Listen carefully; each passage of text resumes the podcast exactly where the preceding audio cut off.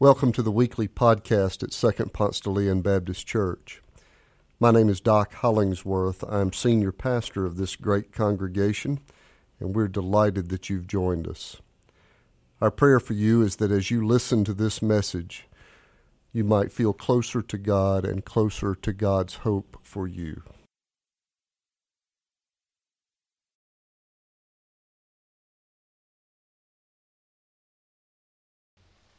Our scripture passage this morning is found in Luke's Gospel, chapter 14, verses 25 to 33.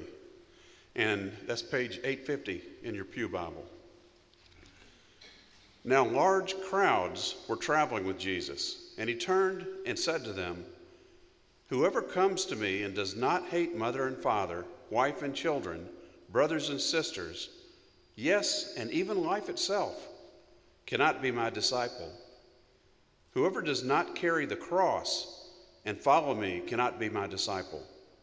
For which of you, intending to build a tower, does not first sit down and estimate the cost to see whether he has enough to complete it?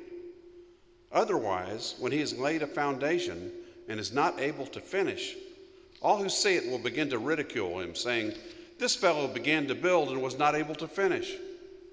Or what king, going out to wage war against another king, will not sit down first and consider whether he is able with 10,000 to oppose the one who comes against him with 20,000? If he cannot, then while the other is still far away, he sends a delegation and asks for the terms of peace. So therefore, none of you can become my disciple if you do not give up all your possessions.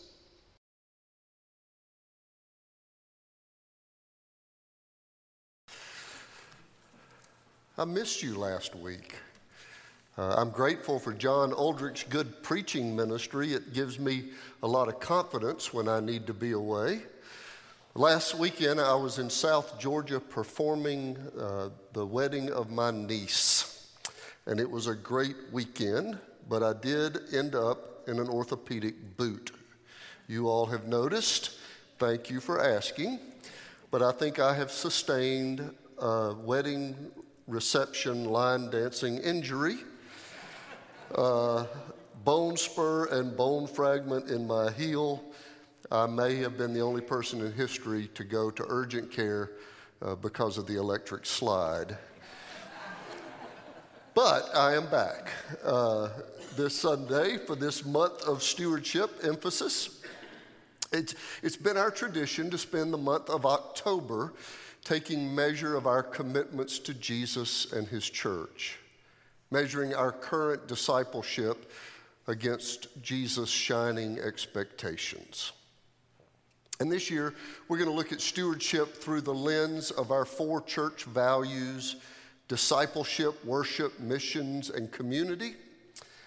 And each of the four Sundays, we're going to shine some light on how our commitments should make a difference or do make a difference in changing the world through love and changing our needy lives in the process.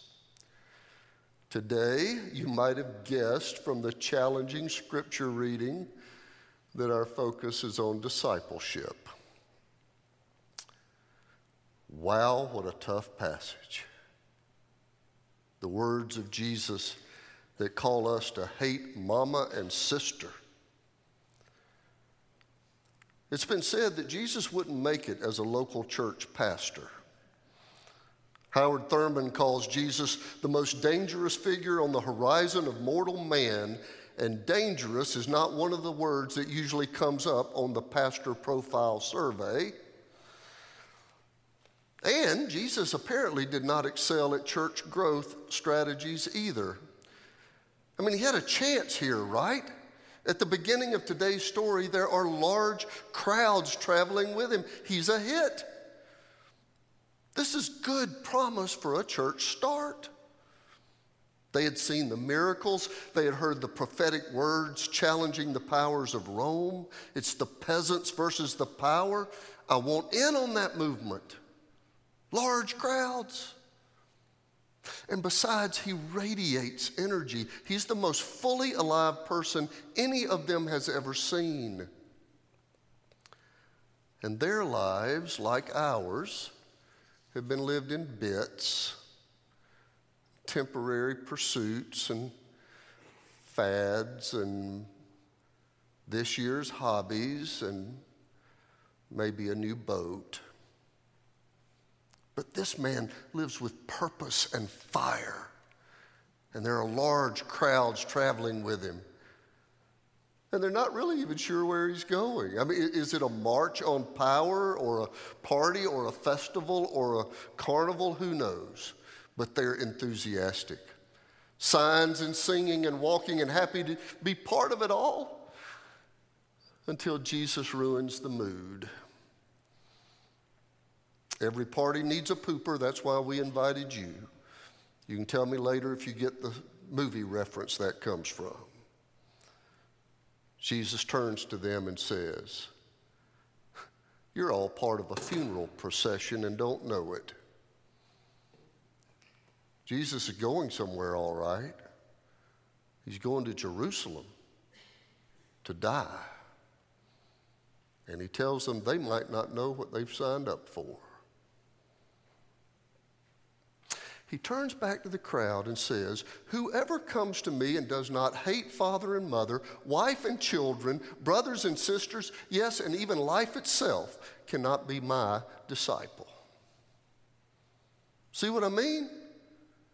If Jesus had been called to be a pastor of a local congregation, you all would have called a personnel committee meeting before dinner.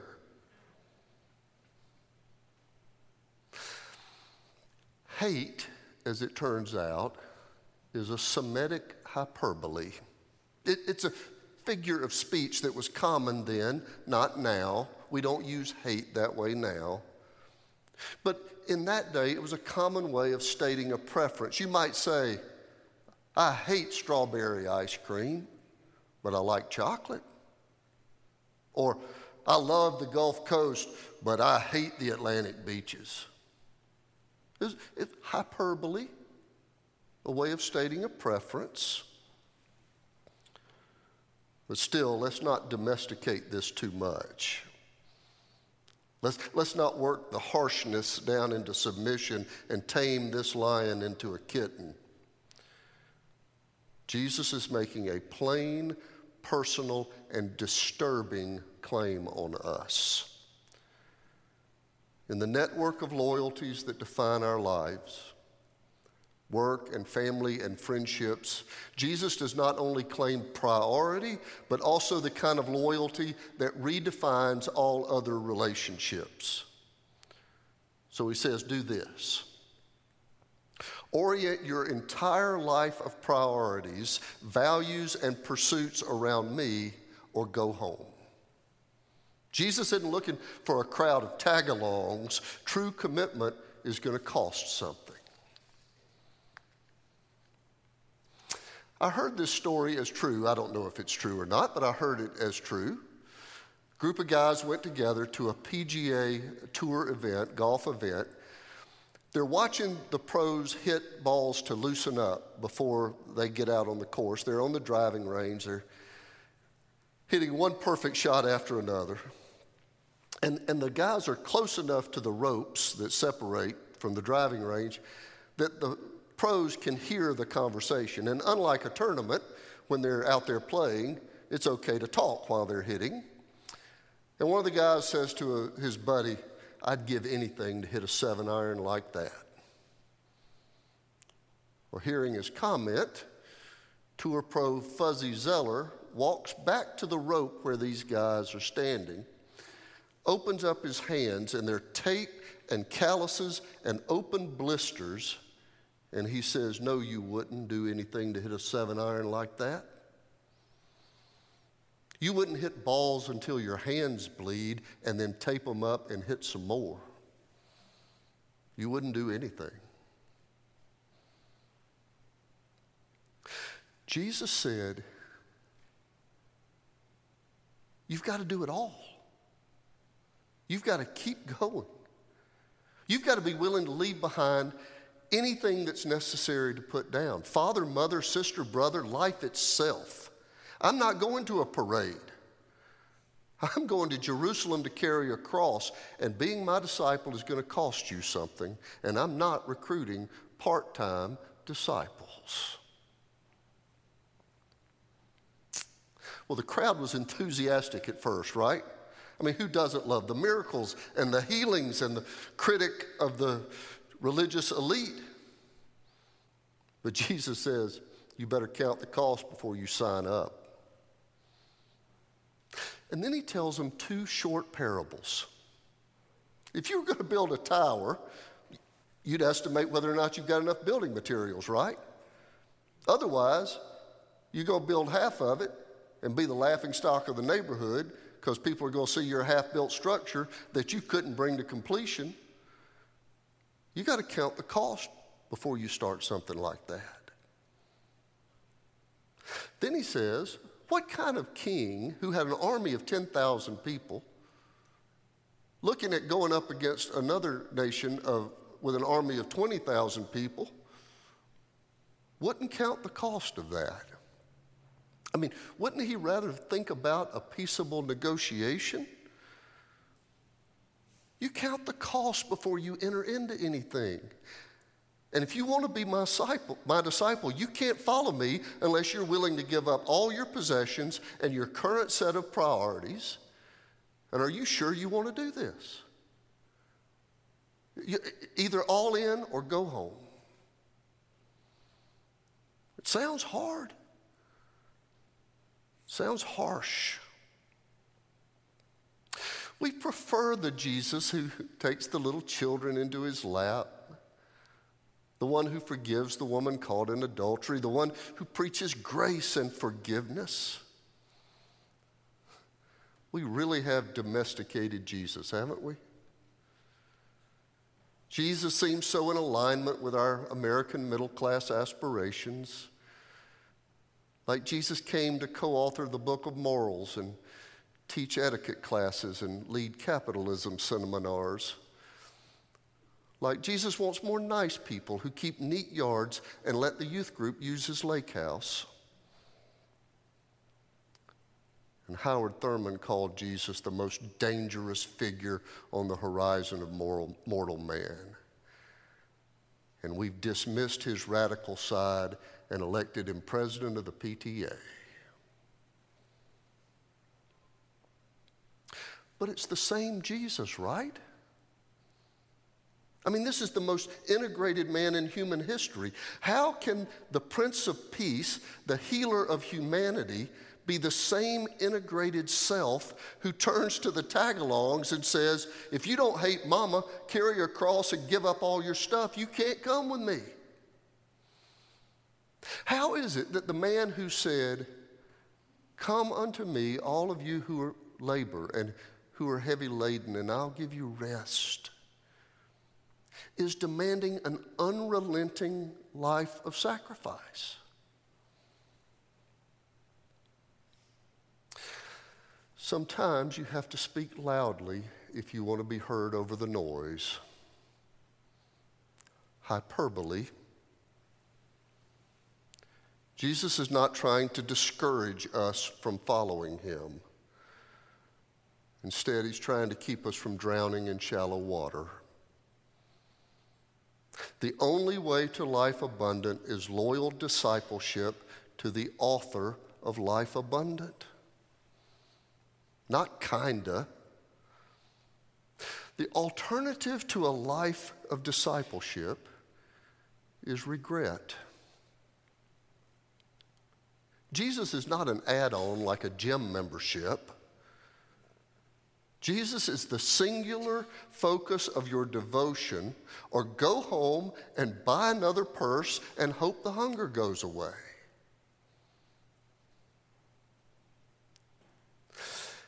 In a world of entangled alliances, we're prone to follow a while and dabble a while and diet a while and try this for a while and then read the latest People magazine and quit. Then get up for a while and chase the next shiny thing for a while.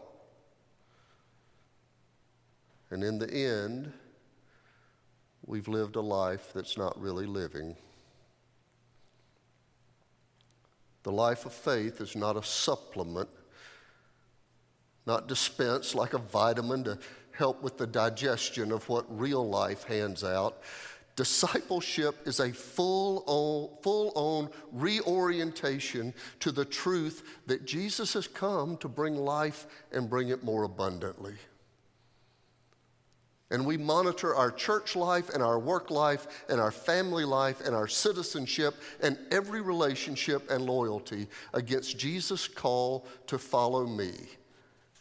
Because divided loyalties lead to weak living. Jesus said, Follow me. And anybody who says, Follow me is going somewhere. Jesus is working a plan to save humanity. He's living a purpose and has recruited us for this big enterprise of showing the world how to love. Follow me, be my disciples. He's making these high bar commands because he loves us that much. He doesn't want us to suffer, but to feel alive. And his way is the way to life abundant. He knows, he knows that a life that is fumbled without purpose leads to regret and His way leads to fulfillment. In Anne Tyler's novel, The Amateur Marriage, Michael is an 80 year old man. He's looking back over his somewhat vanilla life. He's made some mistakes. He's avoided big moral failures. He never cheated anyone. He never actively mistreated anybody He made his bed, tied his shoes, went to work. But still, at age 80, he had all kinds of regret. And he said that he wishes, and I'm quoting, he had inhabited more of his life, used it better, filled it fuller. Jesus knows how we can live our lives better and fill it fuller, which is exactly the discipleship call that he's making, the claim he's putting on our lives today. Whenever there's a death in the church, Vicki in my office prints out a, a copy of the obituary and puts it on my desk. It's part of me starting a file, preparations for leading a funeral. And sometimes when I get that, I'll read other obituaries on the page. I know that's a weird professional quirk. I mean, who reads obituary? But I read the obituary. I wish I could tell you that this form of an obituary were uncommon, but it is sadly too normal. Now, think about it. The family is charged by the word. How do you capture a life? Charged by the word to speak to its unique virtue and contribution on this earth. And far too often, the obituary reads something like this Norman loved muscle cars, and especially his 1968 GTO that was his pride and joy. He loved good barbecue and his frequent trips to Panama City Beach, where he would enjoy deep sea fishing and time with friends. And Jesus weeps because another life was drowned in the shallow end. Lives lived in search of barbecue and baubles and not lived for a purpose that is bigger than we are always ends in regret. And not all of the crowd was willing to follow all the way to Jerusalem. But when Jesus says, Follow me, it's because he's going somewhere. He's going to change the world. And the most fulfilled lives are lived by people who abandon all other allegiances if they stand in the way of joining Jesus in the dangerous places where joy lives. The question is whether or not we're going to keep following all the way to Jerusalem or pack up and go home. Let's stand and sing.